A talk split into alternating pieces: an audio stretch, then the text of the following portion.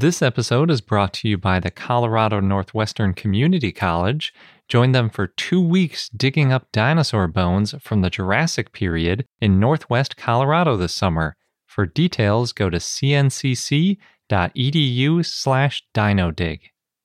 As you write your life story, you're far from finished.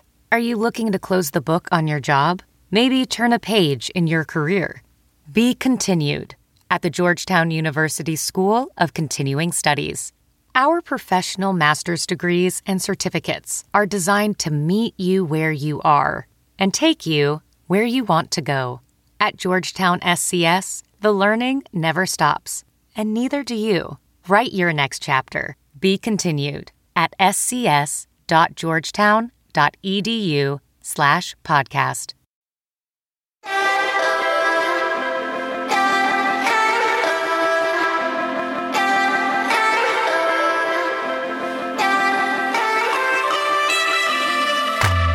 Hello and welcome to I Know Dino. I'm Garrett. And I'm Sabrina. This week we have dinosaur of the day, Lufengosaurus. We have an interview with Dr. Jordan Mallon, and we have a bunch of dinosaur news, as well as a dinosaur gift giving guide. But first, as always, we would like to thank some of our Stegosaurus patrons. This week we would like to thank Kyle, Brendan, the Tolbert family, Sean Tanagaki, Remy Rodriguez, Marcy, and Rohan.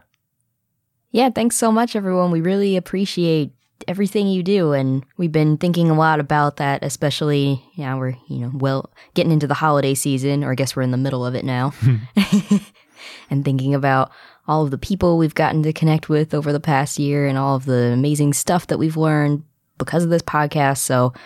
We really appreciate all that you do and all of our patrons. And if you want to join this growing group of amazing people, then check out our page at patreon.com slash I know dino. We have a new dinosaur to talk about this week. Ooh. Yeah. It comes from a study of Archaeopteryx finds, and it was written by Christian Foth and Oliver Rauhut, and it was published in BMC Evolutionary Biology. What the authors did is they looked at all 12 of the Archaeopteryx finds that have been discovered to date and they reviewed them to see if the classification kind of held up between all 12 of them being the same species. Before all of these recent discoveries in China, Archaeopteryx was the only pre Cretaceous paravian found so far, as they describe it, basically meaning in the Jurassic, the only thing we knew of that was sort of like a bird was Archaeopteryx. But now in China, we see this stuff all the time popping out of the ground. So what the researchers really found was that one specific individual, known as the Haarlem Archaeopteryx, was different than the other ones. So this one was discovered in 1855 in Germany near the Dutch town Haarlem, I think is how you say it. It's like Harlem in New York, except with two A's. I'm not sure what that does to the pronunciation, but it wasn't described until two years later in 1857. And then it was described as Pterodactylus crassipes, by von Meyer. And the reason that they thought it was a pterodactyl, basically, even though it's a ta- pterodactylus and pterodactyl is the wrong word, but that's an aside, was because obviously it had wings. And a lot of the things that you think of when you think of an Archaeopteryx are like the toothed beak you couldn't see in the fossil because it's not a full body that's preserved. It wasn't until 1970 that it was reclassified as Archaeopteryx by John Ostrom. And like I said, it wasn't nearly as complete as the holotype, but it was actually found earlier than the holotype. So it was kind of sitting around as a pterodactyl while the Archaeopteryx was getting named. When you look really closely at this Haarlem specimen, you can actually see feather impressions, which are a pretty good indicator that it's not a pterodactyl because they didn't have feathers. And there are vertebrae, gastralia, parts of the legs, arms, feet, and hands.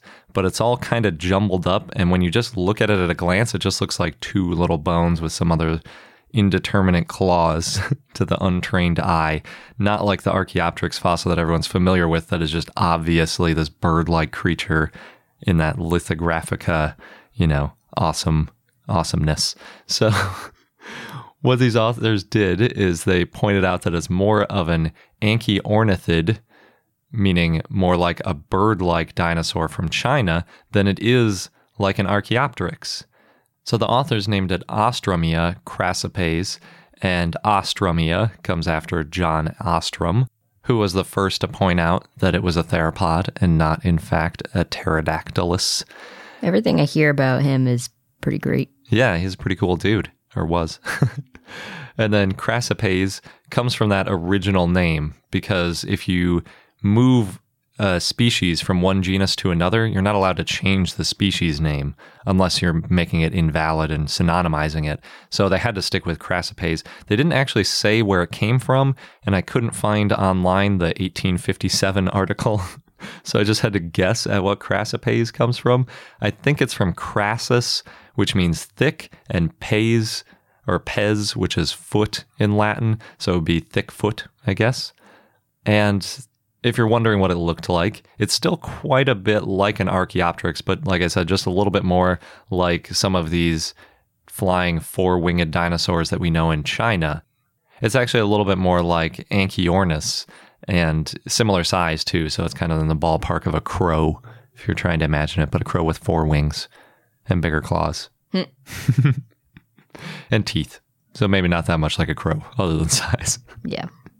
Maybe color. Yeah. Next up, we're going to talk a little bit about Jurassic World. And spoiler alert, there is some new information coming out, and the trailer gave away some of the plot. We're going to talk a little bit in depth about the trailer. So if you don't want to know anything about the trailer or other Jurassic World news, just skip ahead a little bit so we don't ruin it. and we'll get to that in a second. But there's also a couple other cool things. So there's a new Carlton Kids book coming out next May called Jurassic World Fallen Kingdom, the official augmented reality book, hmm. which sounds pretty cool.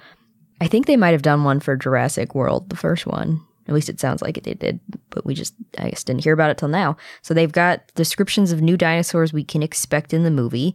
And the description of the book says, quote, Carlton's official augmented reality book is jam-packed with exclusive movie imagery and background facts and lets you experience original Jurassic World dinosaurs through mind-blowing next-generation, fully interactive digital magic. Learn how to bond with and train Alpha Velociraptor Blue, then use her as your protector and guide as you encounter other dinosaurs through the app. From brand new movie dinosaur characters, including awesome baryonyx and a terrifying new hybrid breed, to old favorites like T Rex and Stegosaurus, this Jurassic World AR book will wow readers all over again. So that's pretty cool. And apparently, baryonyx hasn't been in the films, but it's been part of the Jurassic Park and Jurassic World worlds. Hmm. like they had their own paddock on the map, and it was almost one of the main dinosaurs in Jurassic Park 3, but then replaced by Spinosaurus, which makes sense. In terms of the new hybrid dinosaur, too, there's people are speculating it's an Indoraptor, which we've talked about, and that's based on pictures of merchandise that's coming out. So there were it was a pretty exciting way to see the first trailer. There were all these teasers that came out every day before the trailer came out and then we were hearing like it was first appearing in the middle of a football game on like thursday night football or something. Yeah and then there was an announcement that that was actually inaccurate. So we were like oh no Good thing we didn't report that though. but then it turned out to actually be real news after that. Yeah. going back and forth. And now you can find the trailer on YouTube and it's a really good trailer. It is. Like really well done. A lot of action. It's a little bit different than what we were expecting, right? We were talking about. It is about. very different, yeah. Because we were thinking, well, what if the dinosaurs are pets? But it's more like how to save the dinosaurs.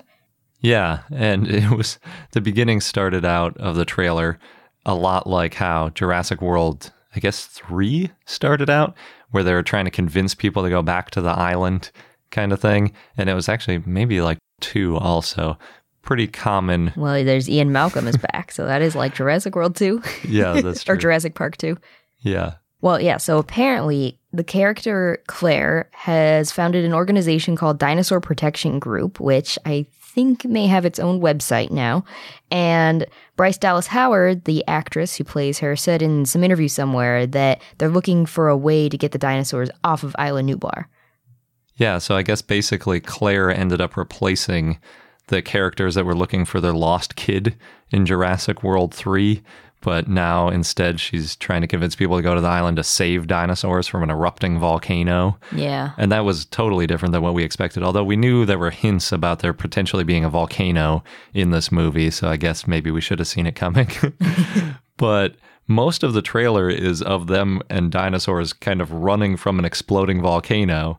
The early stages. Well, I don't know. I guess it's the early stages. Volcanic eruptions aren't that long, though. So, No, but they're still able to run away, so. yeah. And then they show Chris Pratt getting engulfed in a basically pyroclastic flow, which would definitely kill him. But that probably won't end up happening in the movie. and then it seems like from watching that that that would be the very end of the movie because it's like the volcano erupted they all end up jumping off a cliff and whatever dinosaurs were still on the island at that point would probably be dead so i don't really know how that fits into the plot of trying to save them off the island maybe there's like a small section that doesn't get destroyed by the volcano and so then they have to like get together the ragtag group that remains to try to like piece together a sort of like Apollo 13 style rescue mission. Yeah, you were saying maybe that happens in the beginning of the movie. I hope so, because otherwise it's like you just know how the movie's going to end the whole time you're well, watching it. because there's also been photos released of the museum with this giant skull. Hmm. And then there's another part of the trailer that shows Chris Pratt or Owen Grady actually uh, really up close to a T Rex in a cage. Oh, yeah. And then we saw that little clip of him petting. Oh, but that was a flashback to him like Him- tickling Blue's chin. Oh yeah, there was there was that six second clip that came out of Owen Grady stroking the chin of a baby raptor, and that turns out that's Blue. Yeah, because that was apparently the way that Claire convinces him to go back to the island is because he loves Blue and Blue is on the island. There was also a behind the scenes video that came out right before the trailer was released, and that shows that there's more dinosaurs than in previous movies. So that's good because I think I remember reading somewhere if you take the number of minutes you actually see dinosaurs in Jurassic Park, it's like a surprisingly small amount of the movie. Hmm. so this is good. Plus, we got a first look at Dr. Ian Malcolm's return. It looks like he's testifying about dinosaurs in court, but we don't hear him say too much yet. I kind of interpreted it as he wanted to convince people not to go back to the island, but you took it the other way, which was that he was encouraging them to go back. It was a little bit unclear. Yeah. I guess it would go with his character to tell people not to go. Yeah. But he was basically just saying, in response to like whether or not getting the dinosaurs off the island was a good idea, that it's like, well, you know, they were here before us and therefore might be here after us if we save them, kind of thing. Yeah. And there's it also looks like there's a lot of stunt work in the movie, which isn't too surprising. Mhm. They're showing parts where the actors are underwater and then they're in this like roller coaster like simulation type thing. And they also show that there's definitely a baryonyx and fire. Yeah. So, Lots of stuff to look forward to. For sure. I'm a little disappointed that the plot wasn't everybody has dinosaur pets and then they turn on everyone, though. I really like that idea. Well, if this is going to be an ongoing series, you never know. yeah, maybe Jurassic World 3. All right, and now that we are into mid December, we thought we would do a holiday gift guide this year. Last year, we had a really great crossover with Brad Jost from the Jurassic Park podcast. And this year, we actually we got some recommendations from some of our listeners, and we also we kind of bought more stuff. I think so. We, Yeah, that could be. I feel like we we had more ideas of what to recommend. so we have 10 give or take ideas of dinosaur themed gifts that we think would be great. We're looking at this through the eyes of if you're an adult dinosaur enthusiast, but a lot of these gifts also work well for kids. Yeah, for sure. And apologies that it's a little bit late because usually gift guides come out in like November. Oops. But some of these are available on Amazon and things like that so that you can get them quickly if you need to. So the first one, thank you to Tim who sent this recommendation to us via email. It's called the Betsey Johnson Betseysaurus Rex purse on ThinkGeek. And it's a little less than $70 and it's a pretty good size purse. It's pretty cute. It's a green Stegosaurus bag and Looks like there's a leaf kind of zipper thing. It's got little tiny hearts for eyes. Oh yeah, I didn't even notice that. it looks um there's a picture of a person holding it and it looks like you can fit a wallet and a cell phone, so good size purse. Yeah. It's got a strap too, so it's not one of those clutches that you have to carry all day. Yeah. Those are ridiculous. I'm not a fan. I, I know. I like in the description it says bag is not dangerous, no teeth or claws. Hmm. Yeah, its mouth is definitely closed, but it does have some pretty cool spikes, and then it zips up in between the spikes too. Yeah. Yeah, pretty nice looking little purse. I know most of the listeners are male, but if you have a significant other or female dinosaur enthusiast friend, this Yeah. would be a good gift for them. Or daughter, yeah. Or if you are one of the female listeners, you could get it for yourself. Yeah. It's uh it's a more affordable option than other ones I've seen out there. So it yeah, definitely. cool. It's cheaper than that coach one we talked about, and Mm-hmm. it's also a lot bigger and more useful. And next, of course, we have to mention the the Brontosaurus sweatshirt from Stranger Things that the Science Museum of Minnesota is selling. Yeah, I'm guessing this sweatshirt is the most popular one because they're also selling a t-shirt of various formats and a hoodie, but the one that they keep featuring in images is the sweatshirt. Well, that's the one that's in Stranger Things. Oh, you're right, it is. Yeah. Yeah. So it makes sense. It's it's purple. It's got that skeleton of Brontosaurus, and then it says Science Museum of Minnesota at the bottom. And Thunder Lizard, in case you forget what Brontosaurus means. Yep. Plus, it's a cool name. Yeah. And it's depicted in kind of an 80s posture with the tail near the ground and the neck having that droopy swoop to it. But it's pretty cool. For sure, if you're into Stranger Things or you know someone who is, it would be a good gift Yeah, it costs around thirty dollars for the hoodie. for the hood. Oh no, for the sweatshirt is thirty dollars. The hoodie is thirty-seven. Oh yeah, and then the they have a T-shirt that's twenty bucks, and they have kid T-shirt and toddler T-shirts that are a little cheaper too. Yeah, and the good thing about this is you can buy it online. So if you can't make it to Minnesota yeah, to the gift shop, you can purchase it online. They'll ship it to you. I don't even know if you could get it in the gift shop too, because oh, it Oh, might be sounds like out. it's really hard to get them there. So even if you're in Minnesota, probably just buy it online. And next, these might be my favorite. This is something that we purchased earlier this year. They're these dinosaur lights that look kind of like origami, but you know they're plastic because they actually light up. And they made them in. We bought a orange T Rex and a green Diplodocus one, but apparently there's also a pink Stegosaurus and a white Triceratops. And they're actually they're really cool. They'll give the room some nice ambiance. They're battery powered, so very portable. They're a, a decent size. You know, you can fit them in your hand. They're basically like what would that be for a dinosaur? Maybe one twentieth scale or thereabouts. They're like maybe six inches long, about. And well, I guess the sauropod would be a smaller scale because they're all similar size, regardless of how big they are in real life. Mm-hmm. And so actually, these were a little bit hard to find because when we bought them earlier this year, they must have just been released, and there were a bunch of stores that were selling them online.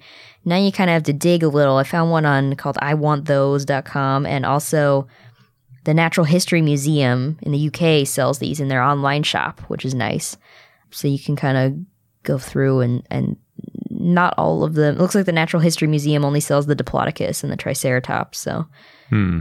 So you got to hunt around You if you want the whole set. yeah, We got the Diplodocus and the T Rex for Sabrina's birthday party for some decorations. yeah. and they they really they call them lamps, but they're more like a night light. They're definitely Well, like they're bigger accent, than a nightlight, but But they're just an accent light. Like you couldn't light up an end table with it or anything. So it's not the kind of thing where you're going to get a lot of light out of it. But they're definitely cool decoration. true. And as a bonus thing, I just I noticed this in the Natural History Museum shop online. They have a Diplodocus egg cup, and it's that same green origami style. Like it looks exactly like the lamp, except it's an egg cup, so it's made out of porcelain. yeah, it's pretty funny. I you- guess that's a British thing. It is a Brit. If you don't know, I know this because my mom lived in Britain for a number of years and uh, brought this to us when we were kids growing up. An egg cup. You'll if you have a hard boiled egg, you put it in your cup and then you tap on it with your spoon and then you scoop out the egg from the shell. yeah. That's an interesting, very British thing to do, but the both the egg cup Diplodocus and the lamp have their neck twisted like it was broken by a professional wrestler or something. it's pointed backwards. But with the egg cup, that's kind of funny because it looks like it's about to eat the egg. Yeah. so, Garrett, I might have to get that egg cup. When do we use egg cups? We don't, but I would use that one. You'd start eating hard boiled eggs just so you could get this, Be just like my childhood, but with dinosaurs. I guess. and next up, we've got the Steam Galaxy game called Go Extinct. And you might remember that we played this earlier this year, and we also interviewed the creator on the show. And it was a really fun game. So basically, it's like Go Fish. But evolved. Yeah. Uh-huh. good one. Well, it says on the site. Oh, not a good one. not for you, at least.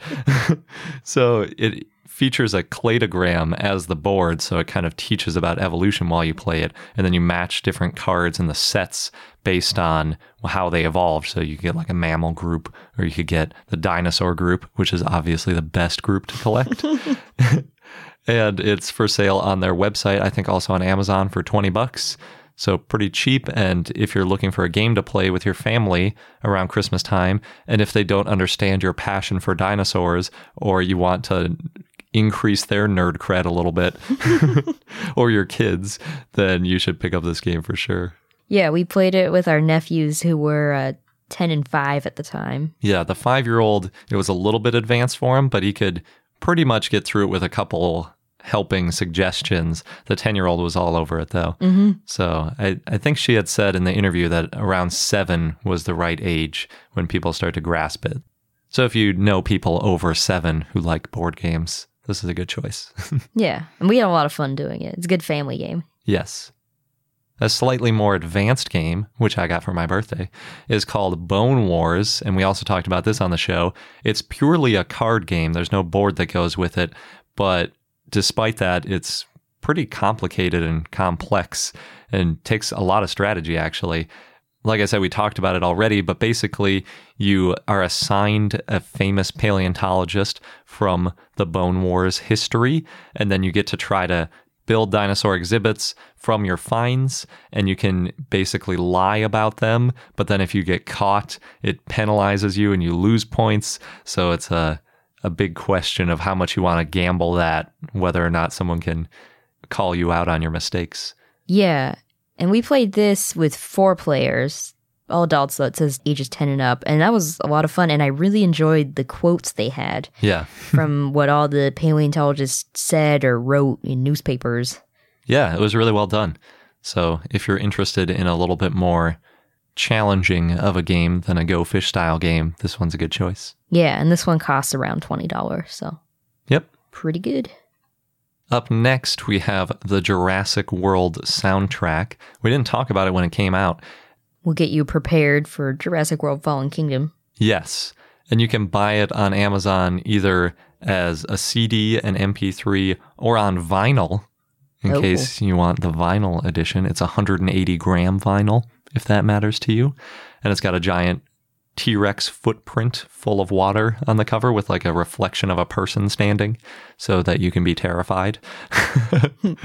so if you really like the music, the music in all the Jurassic Park movies is great. So I definitely recommend any of this stuff, especially if you liked the Jurassic World take on the original Jurassic Park kind of music. Mm-hmm.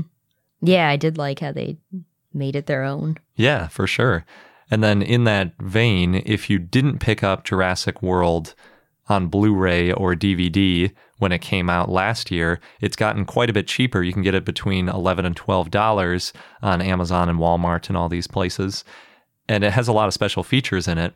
We covered it way back when it came out, but they have a segment called Welcome to Jurassic World, where Colin Trevorrow and Steven Spielberg talk about the making of the movies.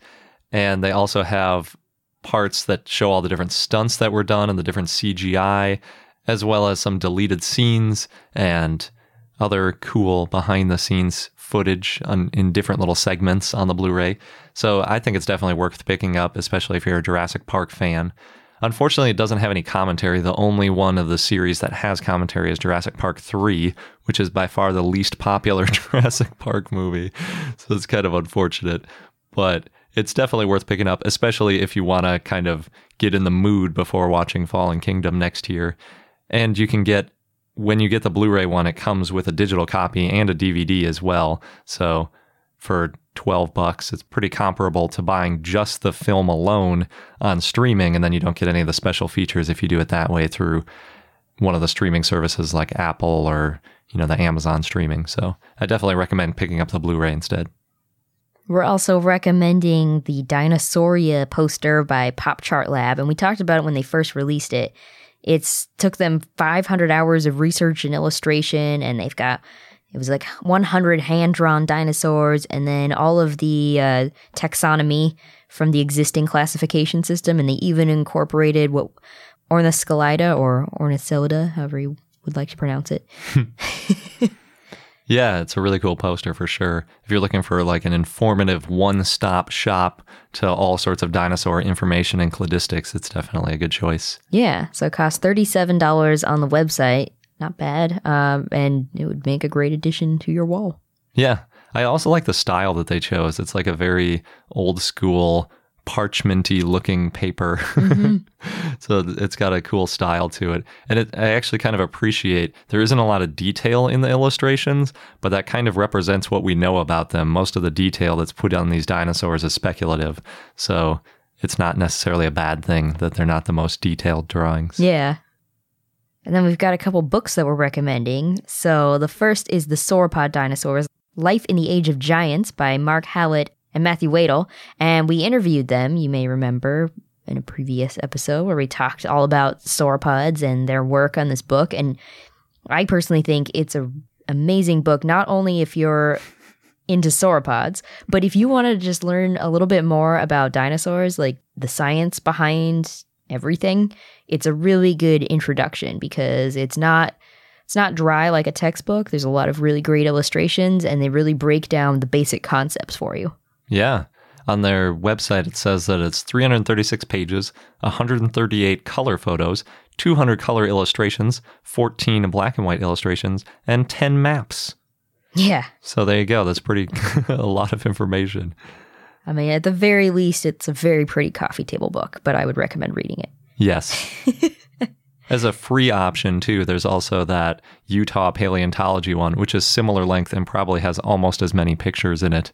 So if you just have a printer that's available, you could make a free dinosaur gift or you could bind it or something. Of a different book, yes. Yeah, of that Jim Kirkland excellent addition to all the geology going on in Utah. Yeah. But if you want the sauropod dinosaur book, that one costs about $40. It's definitely like a fancier book. Yeah, Well, it's hardcover, yeah. Plus it's sauropod, so you know. And our second book we're recommending is called Why Dinosaurs Matter by Kenneth Lacovara. And he's done some amazing work. Like he is behind the discovery and description of Dreadnoughtus, which is that huge, huge titanosaur that its name literally means fear nothing. Hmm. There's a really great picture. It's probably Yeah, it's probably Dreadnoughtus on the cover. Oh yeah, I was thinking there's a really great picture of him with I think like the femur or something that's longer than him or one of those huge sauropod bones that's bigger than a person. Hmm. so yeah, Kenneth, this is part of TED Books. He did a TED talk about why dinosaurs matter, which was really great. And it's talking about what we can learn from dinosaurs because they were such a successful group. They lasted for hundreds of millions of years and like what can we learn about them as humans and in our current current time? Yeah. I think it would be a great book to give to someone who's like, why do you care so much about dinosaurs? You have this ridiculous obsession. You give them a book titled Why Dinosaurs Matter, and they can find out exactly why you're so obsessed with dinosaurs. there you go. and that would only cost you $17. So not bad. a $17 answer. Yep. Bit of a snarky answer, but still good. And it's also probably just a very good book if it's anything like the TED Talk. Yes, so we haven't read the book yet, but it is on my list, and the TED Talk was excellent. Yeah, it just came out. We wanted to have a more recent book because we know a lot of listeners buy up books quickly. So if you put something on there that's a couple years old, people are going to be like, yeah, I know, I have it. And last year, we also talked about this knockoff Lego dinosaur pack, which I checked and it's still available. So if there is a child in your life who wants some dinosaur Legos, most of them are super expensive and all they really want are the dinosaur figurines. Hmm. So like the Indominus Rex breakout, I think is two hundred and fifty dollars or something. And the main reason people want it is because it has this cool Indominus Rex, but you can just buy that separately for like two dollars. so they have these packs that have different Lego Lego figurines. I guess knockoff Lego figurines on Amazon and eBay and stuff that you can get for about 10 bucks. And I'm about to make a video. It might not be posted by the time this episode comes out, or it might be showing how to put it together because I couldn't figure it out easily from the non existent instructions that come with it. But it's definitely a cool gift. I got some for all my nephews and they love them. So I think it's a better choice than some of the Lego kits if they really just want the dinosaurs. Yeah, they're pretty good looking dinosaurs. Yeah. Very close to how they appear in the movie, but I guess in Lego form. But Yeah. yeah. If your kid's picky, you could get two sets of them. And then if one of them doesn't work quite right, as happened with one of our dinosaurs, then you just have a backup. And it's still a lot cheaper than buying the official product. This episode is brought to you by the Colorado Northwestern Community College, where you can become a part of the scientific process. As a participant, you can go on a real life dinosaur dig and you'll be helping to advance science and our understanding of the ancient world. What's really cool is that the fossilized bones that are being excavated, they're public and they're going to be displayed and preserved for future generations to study and admire. Yeah, we've mentioned how that's a really important part of the scientific process, not just getting them out and describing them once, but keeping them and preserving them so that future questions and future scientists can take a look at those bones to answer new questions and validate results. And the site is special and also near and dear to me because it's in the Morrison Formation, known for the sauropods, Mm-hmm. of course, of the Jurassic time. And it represents one of the best bone beds ever found in the saltwash member. Yeah, the current interpretation is that the site was the result of a brachiosaurus sort of jamming up a river and then other carcasses piling up behind it. Oh no. and that's how we got a bunch of different types of dinosaurs all fossilizing together. So, oh no, but also, yay. Good for us as scientists. hmm And dinosaur enthusiasts. yes. So there are two scheduled digs if you want to get involved with getting these bones out of the ground. You can go from July 6th to July 20th or from July 22nd to August 5th. Head over to cncc.edu slash dinodig. You'll get all of the details. Just make sure that you register online by May 31st. And again, that is cncc.edu slash dinodig, D I N O D I G. Across America, BP supports more than 275,000 jobs to keep energy flowing. Jobs like building grid scale solar energy in Ohio and producing gas with fewer operational emissions in Texas. It's and, not or. See what doing both means for energy nationwide at bp.com slash investing in America. And now we have our interview with Dr. Jordan Mallon. So we're joined this week by Dr. Jordan Mallon, who is a dinosaur specialist at the Canadian Museum of Nature. His research focuses on dinosaur ecology as well as ceratopsians and their lifestyles, growth, and evolution. And at SVP this year, he had a poster about the riddle of upside down ankylosaurs. So, jumping right in, you named one of my favorite sounding dinosaurs ever just about a year ago, which I think is pronounced Spiclypeus shipporum. Is that right? Yeah, exactly. Spiclypeus shipporum. That's what. That's how I say it, anyways. I love that. What was finding that dinosaur and describing it like? it was a great experience. I, I didn't personally find it. Uh, it was found by uh, a guy by the name of Bill Shipp, hence the the species uh, epithet Oh, that's Shipporum, um, named after him and his family. So he he has land uh, up in Montana that he had bought, you know, uh, maybe uh, 15 years ago or so, and uh, he had heard through talking to the local townspeople that that there were uh, dinosaurs found in the area. So he thought he, it might be fun to take a look on his land to see if he found if he could find anything on on his land. And you know, lo and behold, his first time out looking. He finds a new species of horned dinosaur, but he had no. He was not in contact with any paleontologists as far as describing it, and he knew that in order for the dinosaur to get a proper scientific name and be described in the scientific literature, that it would have to end up in a museum. He couldn't just hoard this thing in his basement. Hmm. And so he does some work in the Ottawa area here. Uh, he's actually a, a, physicist by trade. Hmm. And so I, I met him one day at the museum here, and uh, we got involved, and uh, the museum ended up purchasing the, the specimen from him. Uh, one of the few times you were able to swing something like that. Yeah. And and so that's how I got involved in the in the project. Awesome. And then how'd you choose the name Spiclypeus? Uh, well, I, you know, it's it's probably the same way anyone would would pick a name. I I had nothing to do on a Saturday morning while I was waiting for my my kids to wake up, and uh, I was just coming up with a list of possible names and seeing whether they would translate well into uh, you know Latin or Greek or or what have you. And uh, Spiclypeus just stood out to me. It's, I, I thought it, some people don't like it; they think it's a tongue twister, but. you know, I, I, usually say it takes about three times, and you can pick it up pretty pretty good. And it just means spike shield yeah. uh, in Latin. And, you know, there's enough ceratopsians that uh, have uh, ceratops at the end of the name. I Mhm. wanted something that would stand out a bit more. So uh, Spiclypeus uh, won the contest. I think it's great. I think it kind of sounds like a Dr. Seuss kind of character or something, the way it has that sort of cadence to it. Well, I initially wanted to call it uh, Bodacious ceratops because I, uh, for various reasons, there, it, I, I think it's a great name. And uh, but I ran it by a number of folks here at the museum who who did not like it, and I don't know that they necessarily like Spiclypeus any better, but uh, I did, and that's what matters. Cool. and then you also recently found another Chasmosaurine. Well, this is just a Chasmosaurus skull in Alberta, and you had to lift it out with a helicopter. How did that go?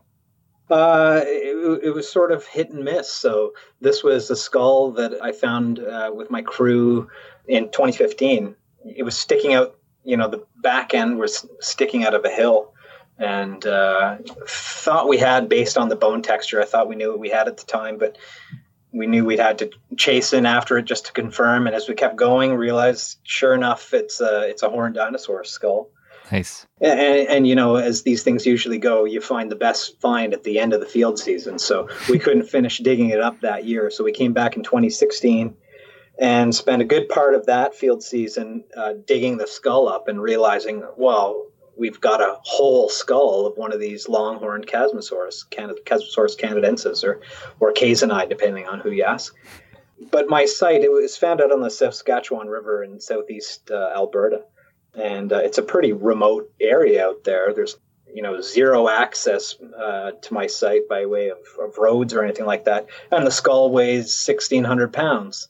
Uh, the block that we collected it in, so there's no way of hiking it up out of the Badlands either. It was just too steep. Too. We, I, I have a fairly small crew. There weren't, weren't enough of us, so the helicopter was the only way to go. Which finally happened this year. Uh, I arranged to have a helicopter come out. LR helicopters based in Calgary, and they donated the lift to us. Oh, nice. And, and, and it had to be canceled, unfortunately. I was trying to get it out uh, back in August of this year, but uh, the weather wasn't cooperating. So we had two canceled lifts. So we rearranged it to have it picked up uh, at the end of last month in September. And uh, weather cooperated. The lift went off without a hitch. And uh, it's en route right now on the way back to the museum here in Ottawa. Great. Yeah, I heard those those lifts can get really expensive because it's it's like they charge by the hour and it's what like a thousand dollars an hour or something like that. Yeah, yeah, if not more. Uh, I was quoted initially seventy five hundred dollars for the lift, and uh, part of the problem is is that uh, the helicopter was coming from quite a ways away. It was coming Yeah. from Calgary. Um, my field site's actually closer to Medicine Hat in Alberta, uh, but although there is a helicopter in Medicine Hat, it's uh, too small and doesn't have the right uh, rig to do the lift. Hmm. So the next closest place that had, you know, the, the resources available, what I needed, uh, was in Calgary. And uh, so, so yeah, it's quite a bit more when you're flying out from Calgary. But at the same time, I managed to do that flight with the pilot from Calgary to my site and back. So Oh, cool. I was on the helicopter for all of maybe two and a half hours, which was was pretty cool. I've never been in one before. Yeah, that's great. Yeah, I, I- if I if I had my druthers, I'd I'd fly helicopter all the time now rather than taking the plane. But it gets ex- expensive, as you say. Yeah. Cool. So I want to go to ankylosaurs because ankylosaurs are my favorite type of dinosaur. And you had that poster that was really cool at SVP about how ankylosaurs seem to just always end up upside down or often end up upside down. And there were a few competing hypotheses for it. Can you talk a little bit about how you got into this from, you know, working on ceratopsians? How did you make this transition into ankylosaurs? Well, I I wasn't necessarily interested in the ankylosaurs per se, although I, I do find them interesting too. Kind of what, what what I found interesting was the the taphonomic aspect of the project, which is how an animal becomes fossilized mm-hmm. effectively. Everything that happens after death on on the animal's way into the the geological record. And uh, so I'd done a you know a project a, a couple years ago on pachycephalosaur domes and and how their preservation can inform us about where these animals were living. So this taphonomic aspect uh, has been a, an area of research that I've been interested in over the last uh, several years now, I guess. So reading the taphonomic literature, I was reading up on some work by uh, you know a predecessor of mine here at the museum in Ottawa, uh, Charlie Sternberg, and Char- Charlie had collected you know probably more ankylosaurs than just about anyone, and he noticed over the years that uh, as he was collecting these ankylosaurs, that by and large they tended to be preserved upside down, and uh, he just said that you know he didn't provide any data to support himself and that idea has been picked up, you know, in, in textbooks and whatnot ever since then. It's been circulated, uh, but no one's actually ever tested that. They've kind of just taken his word at it. So that was the first uh, sort of aspect of this project was trying to see whether or not that was true. So there's various ways we can do that. We can actually look at the field notes. Charlie was pretty good himself at recording the attitude of the specimens, you know, their orientation, whether they were right side up or upside down when he found them. Uh, we can look at original field photos as well to confirm for ourselves whether or not the specimen was found upside down. Or you can look at indicators on the fossils themselves. So I was looking at things like skulls and pelvies and tail clubs on, on these ankylosaurs to, to check their, their orientation in the field. And, you know, if you were to find records of sun bleaching and lichen growing on the top of the skull, those lichens only grow out in the exposed air. So that would be an indication that the skull was, you know, right side up when it was found. Yeah. Otherwise, if you find those those indicators uh, or or maybe weathering on the, the bottom surface of the skull, then that would indicate that it's upside down. So, Mhm. you know, I, I looked at as many specimens as I could that were collected from Alberta over the last hundred years or so, and I got a decent sample size. I, I can't remember; it was somewhere on the order of thirty or so. And you know, lo and behold, Charlie seems to have been right. These things are upside down more often than not. So, what of his, or I guess it wasn't his hypotheses, but what of the random speculations that people came up with for them ending up upside down do you think is the most likely? So there have been a number of ideas over the years as to why these things end up on their backs the way they do. Baron von Nopcsa described the, the type of Scolosaurus back in the early 1900s. And uh, that was a, an animal found on its back. It's displayed at the Natural History Museum in uh, London right now. And he suggested at the time that either the animal was very clumsy, so it may have tripped and you know fallen down a hill and and ended on its back that way you know but to argue you know that all of these ankylosaurs were were clumsy despite the fact that they've you know survived for x number of million of years kind of you know is, is a bit well it, it's a bit silly to think of and it's also kind of a, a difficult idea to test you know? Yeah. how do you test that these are clumsy animals? I don't really buy that. Uh, second of all, von Nopcsa also suggested at the time that uh, maybe they were being flipped over by by predators, by carnivores, because if you're going to eat an ankylosaur, you can't attack that back that's covered in armor. Mm-hmm. You need to flip it over and attack that that soft underbelly, which makes sense. And you see that depicted, you know, in the popular media all the time. Yeah. Ankylosaurs being flipped over and munched on by by uh, tyrannosaurs or what have you. So that was a cool idea, and uh, we can test that idea by looking for evidence uh, on the bones of these animals. These carnivores should have been leaving tooth marks on the bones. We see that quite often, for example, in hadrosaurs. Hadrosaur bones are have uh, tooth marks on them all the time, Mhm. quite regularly. And it's for that reason that we think that hadrosaurs were sort of a main staple of, of tyrannosaurs. Interestingly, though, we don't see tooth marks at all, uh, or at least very, very rarely on on ankylosaur bones. And where we do see them, we don't see them on the upside down specimens Oh, interesting. um, preferentially. So, you know, you'd expect if the upside down ones have tooth marks on them, then maybe it was the predators that were flipping them over. But that's just not the case at all. In fact, we see these tooth marks on ankylosaur bones extremely rarely. So I, I don't think that uh, the carnivores were targeting the ankylosaurs with any regularity. And it- it certainly doesn't account for why they're ending up on their backs the way they do. interesting. There was another idea put forward uh, years ago by an ankylosaur researcher by the name of uh, Ken Carpenter. He suggested that what's happening, he, he likened uh, these ankylosaurs to armadillo roadkills. so he argued that when you see armadillos, you know, dead at, on the side of the highway today, be it down in Georgia or wherever, what happens is they, after they get killed by a car and, and knocked to the side of the road, they end up lying on their sides. But as the, the body decomposes and the gases build up with inside that body cavity, those gases push the legs outwards. They, the legs kind of splay laterally. Hmm. And it's the legs that are touching the road, nearest the road, as they splay laterally, they push against the road and end up rolling the animal over onto its back. Hmm. If you can, you know what I'm, I'm saying? I, I think I'm describing that well enough. Yeah. And, and, and so he argued that the same thing's happening in these ankylosaurs, which is fair enough. Uh, it's a neat idea. Had a hard time figuring out how we test that one. so I actually went out and sought a couple of armadillo researchers down in Georgia by the name of uh, Jim Loughry and Colleen McDonough. And they actually spent a summer last year gathering data on armadillo roadkills for me.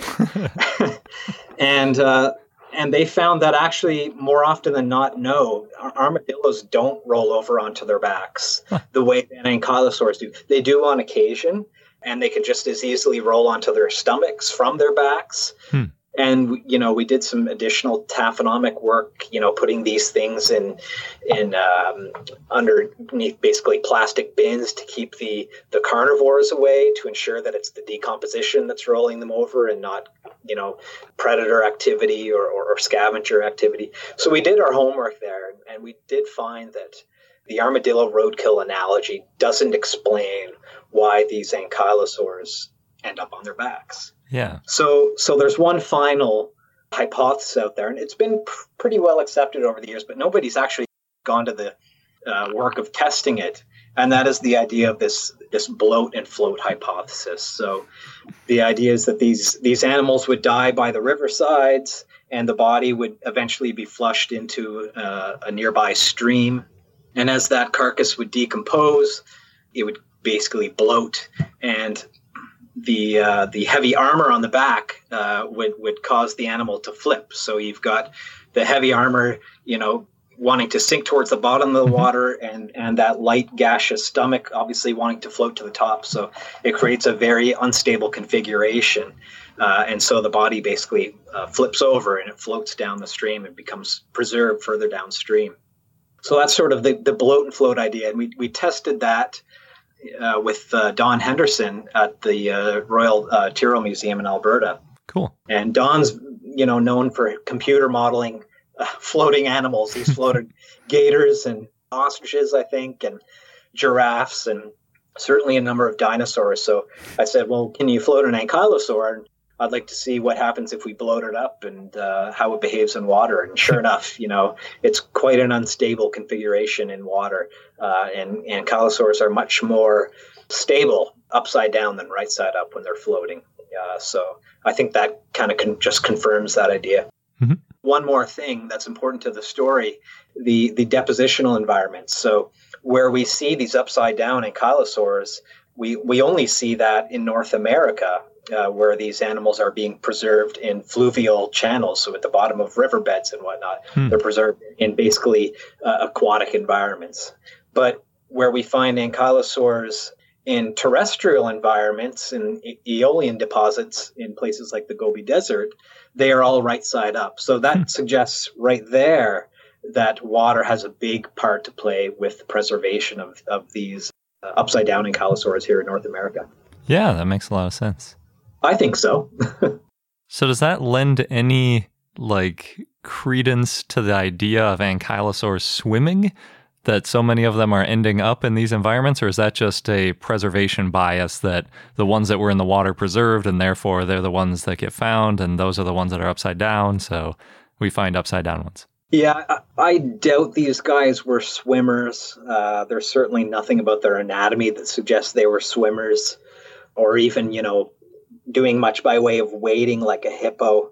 Uh, we don't see there's there's nothing that would scream that they're doing anything like that. And certainly we might expect to see more of them where we do in North America if they were swimming, just because they would already be in those you know living in in those uh, river habitats. But ankylosaurs are, are pretty rare, so I, I would think that they're not that uh, you know inclined to to uh, wading in the water.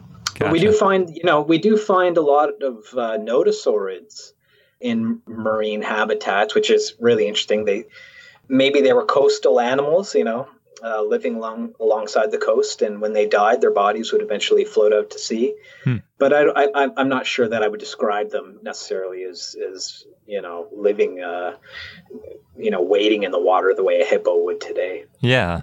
From like a layman's perspective, I would say an ankylosaur and a hippo look a little bit alike in that they're kind of lumbering and short and quadrupedal. But is it kind of the fact that their nasal opening is really low compared to a hippo? And what else would you look for to see that it might have been aquatic? Well, certainly, you know, swimming animals have those their their digits, uh, their their fingers and toes drawn out or elongated and, Mm. and create flippers. And there's obviously nothing that we see like that in uh, ankylosaurs. Gotcha. You know, they're they've got fairly inflexible tails that would probably not be of much use in swimming. Hmm. Mind you, that's that's true of uh, hippos. They don't use their their tails in swimming either. But it's just hard to envision the body being used uh, in water. You know, what would that club be used for if these guys were, were sitting in water all day? maybe maybe they were using it like a beaver or something like that. But uh, there, there's just yeah, there's there's no obvious aquatic adaptations in these uh, ankylosaurs uh, to suggest that they're certainly living in the water, but living you know near the water or by the water. Uh, on, on these coastlines, I, I, I certainly think there may be something to that. Is there any, just curious, I'm not sure if you know the answer to this or not, but is there any difference between an animal that lives near a coast and lives, say, you know, in the plains or in a forest that you could tell by anatomy? Anatomically speaking, not that I know of. A, a really good way to get that get at a question like that would be to look at uh, isotopes, uh, and you can tell whether or not these animals are living or or getting their, their water in fresh water or or you know brackish water or, Hmm. or marine water. Uh, you could tell that from the isotopes, but uh, the anatomy, nothing springs to mind immediately. Cool. Thanks for humoring Yeah, me no with a random question. I think that's pretty much all the questions I have about your poster. Was there anything else interesting you found out that you want to share? With with respect to that project, no. Um, I'll, I'll say that the the project is still in the works, but uh, the paper's nearly done. I'm just waiting on some co-authors, and hopefully uh, it'll be ready for submission soon. So keep an eye out for that. Maybe probably in the new year. Great. But it's uh, yeah, it, it's kind of funny as you say. I've worked so far uh, quite a bit on on horn dinosaurs. I sort of cut my teeth on those guys, Mhm. but Uh, I've got a lot of ankylosaur research on the go right now, as it turns out. I'm almost becoming an expert on them, you could say. I've done some research. As this latest project on the floating ankylosaurs, I've, I've got a project in the works with uh, Victoria Arbour that's in press right now on uh, Ankylosaurus. We're sort of revisiting the anatomy of Ankylosaurus in light of recent research on Ankylosaurus more generally, Oh, cool. and doing a, a description of a, a giant. In fact, it is the world's biggest Ankylosaurus skull in the collections here at the Canadian Museum of Nature. Ken Carpenter illustrated it, you know, back maybe 15 years ago, but uh, we're giving it a, a, better description in this paper and noting some interesting, you know, features about Ankylosaurus that maybe weren't appreciated before that make it even more distinctive.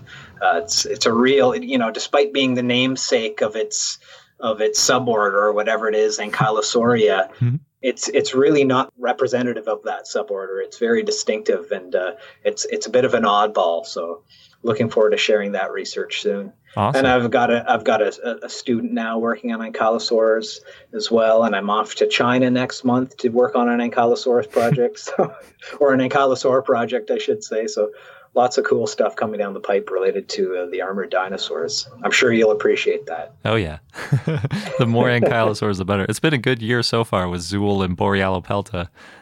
Yeah, yeah. I was lucky enough to, to see those things before they got described. Especially, uh, I did my PhD in, in Calgary, and so I was at the Tyrrell Museum all the time, Mhm. and uh, I got to see Borealopelta prepared over the years. And every time you come back, you see a little bit more of the animal. And I mean, it really wasn't long before you could appreciate just what a cool fossil this would turn out to be. Yeah, it's beautiful. I love that thing. I feel like Yeah, we talk oh, about yeah. it every show, but I can never talk about it too much. yeah, it's uh, it's almost like um, I don't know, like seeing the Mona Lisa or something Yeah. like that. You know, it it really uh, takes your breath away. So we're pretty lucky. You know, ankylosaurs aren't terribly common, Mhm. and yet some of the nicest. Uh, preserved dinosaurs we have are of ankylosaurs you know there's there's borealopelta and i'm thinking also of, of that skeleton of, of scolosaurus that i mentioned earlier that's in uh, the museum in um, in london there. There's all kinds of really good uh, th- th- i know the rom has in toronto has a, a good ankylosaur skeleton too. It's kind of disarticulated but it's got the skin preserved as well. Oh, nice. so there's a number of really beautiful uh, ankylosaurs out there, despite the fact again that they're quite rare. You know, compare that with something like uh, a small theropod. You Mhm. know, uh, those are also pretty rare as far as we can tell, but uh, they tend to just be you know scattered elements. Yeah, yeah, true. Cool. Anything other than ankylosaurs that you're working on? I, I branched off of ankylosaurs, kind of jumped off from them, I guess. Speaking of armored animals, and I've been doing a little bit of work lately on turtles too. Oh, cool. we've uh, we've got a big backlog of fossils collected, you know, over hundred years ago from the Sternbergs uh, that we're still opening it up, and and you know they still occasionally yield some neat surprises. So uh, a couple years ago, we opened up a turtle shell that belongs to a a tortoise-like species called Basilemys, and uh, we've got a new species of Basilemys uh, so I would argue uh, that's in press right now, or at least it's in review, I should say, in the Journal of uh, Vertebrate Paleontology. So that's my first turtle paper, and uh, we'll see whether it or not it's up to snuff shortly. Yeah, I think that's partly the reason why occasionally people talk about ankylosaurs being aquatic, is because they kind of had a turtlishness to them. Uh, in a way, they certainly did, yeah. And actually, one of the, you know, Basilemys is neat uh, as far as turtles are concerned because it's got a very low shell. Hmm. And in low shelled turtles, uh, the low shelled turtles tend to be the ones, or the flat turtles basically, tend to be the ones that swim in the water. Yeah. And yet, despite that, it's got these very elephantine feet, much like a tortoise, which we know Hmm. aren't aquatic. And so there's this uh, sort of these conflicting characters that make interpretation of its paleoecology a bit problematic Yeah. and, and as far as I'm concerned, very interesting. And so there's a project there. If maybe I'll put out a pitch, you know, I've got some money for a master's student who would make a great master's project looking at the paleoecology of Basilemys. So if anyone's interested, drop me a line because uh, have I got a project for you? Cool. yeah, definitely. That would be interesting to see. How, what era is that guy from? Uh, it's living alongside the dinosaurs at the end of the age of the dinosaurs. So these are late Cretaceous dinosaurs, or, Okay. or turtles, rather. 75, 65 million years ago on that order. So maybe since you're getting into turtle research, you can finally figure out how related to dinosaurs they are, since that's been the biggest question for a while. Yeah, it's been interesting to watch over the years. Turtles have always been problematic as far as pinning them down in the tree of life. Turtles and uh, you know bats and uh, even ichthyosaurs. We never had you know great transitional fossils for, but we're getting them now, and uh, we're able to tell much more easily these days where they fit in. And, and of course, you've got things like uh, gene barcoding and whatnot too that that that are helping us to to sort these things out. I can't even imagine a transitional turtle because you need the ribs to go outside the rest of the body, basically, which is just such a weird thing to have. It yeah, it's strange, and and that's certainly not an area of my expertise. But you know, two doors down from my office here, we've got Dr. Xiaochun Wu, who was one of the co-authors describing Odontochelys out of China. Hmm. One of these er, very early, you know, turtley things that uh, kind of look halfway between a turtle and uh, I don't know, a lizard, I guess. Oh, a- cool. A non a non-turtle, anyways. So yeah, as I say, we're we're getting these specimens now, and uh, I think the most recent uh, they're, they're they're certainly a lot closer to dinosaurs and archosaurs, anyways, than we initially pinned them as. Uh, we just thought they were this aberrant group that had nothing to do with anything else, you know, alive today. And it turns out they're just highly derived, uh, probably archosaurs or stem archosaurs or something like that. Nice. Yeah, neat surprises. Cool. Is there anything else you'd like to share or a place where people can go to find out more about your work? Uh, yeah, sure. I, I'm pretty active on Twitter. I, I was tweeting from the helicopter there a few weeks ago when I was doing the lift uh, live from the helicopter. That was kind of neat. Uh, and uh, I'm at uh, Jordan underscore Mallon on Twitter. I try and tweet out, you know, uh, all the latest museum activities that we're doing here. You can follow along and seeing what's going on in the prep lab and, uh, you know, seeing uh, what's going on as far as research is concerned as well. Awesome. Well, thank you so much for joining, and I'll be sure to follow your progress on these new ankylosaur discoveries. They sound really cool. Yeah, well, as I say, it'll be on Twitter, and as we prep our new uh, Chasmosaurus skull that's coming in this week too, uh, I'll be sure to post updates on that too. Awesome. Well, thanks again. Uh, my pleasure, Garrett. Thanks for having me. Thanks again, Jordan, for the great interview. I'm sorry I missed it, but I know Garrett really enjoyed talking about Ankylosaurus. CarMax is putting peace of mind back in car shopping by putting you in the driver's seat to find a ride that's right for you. Because at CarMax, we believe you shouldn't just settle for a car, you should love your car. That's why every car we sell is CarMax certified quality so you can be sure with upfront pricing that's the same for every customer. So don't settle. Find love at first drive and start shopping now at CarMax.com. CarMax, the way car buying should be. And now onto our dinosaur of the day, Lufengosaurus, which was a request from Dinosaur 4602 via YouTube, so thanks.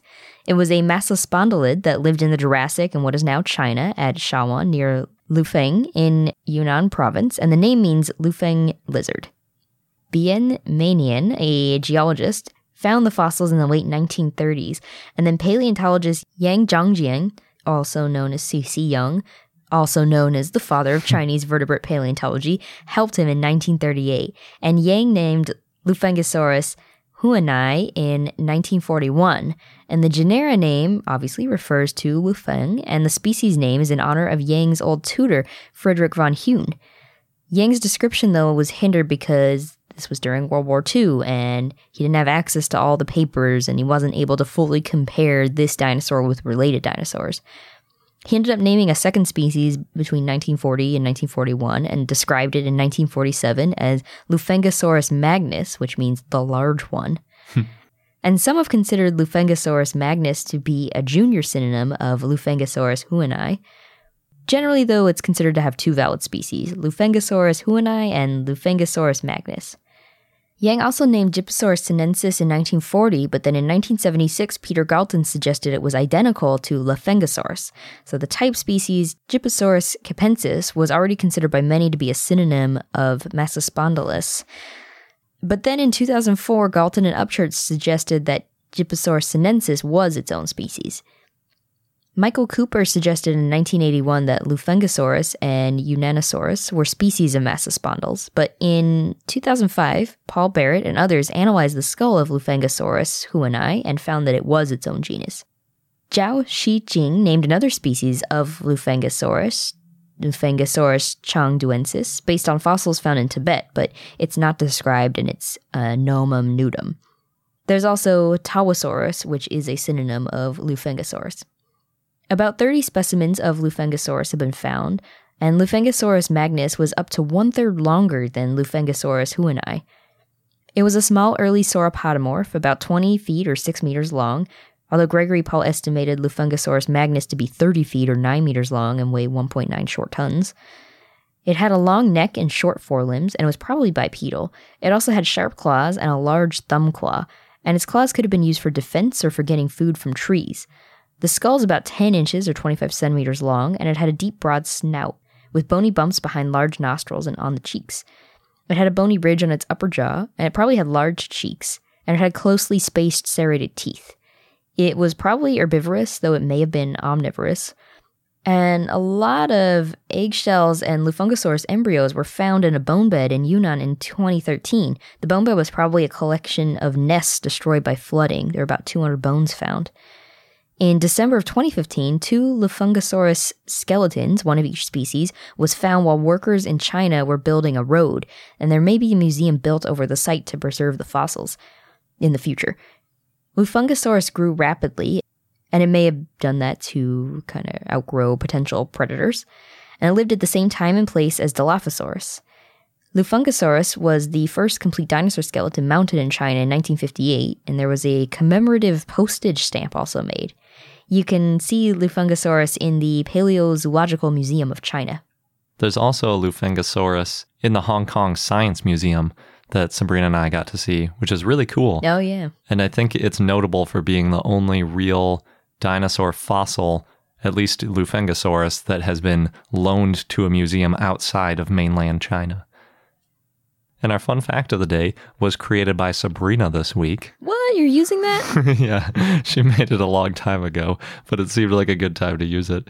It comes from the book by Mark Hallett and Matt Wedel, which is all about sauropods that we covered in our gift guide. so it's a sauropod fact. Yes.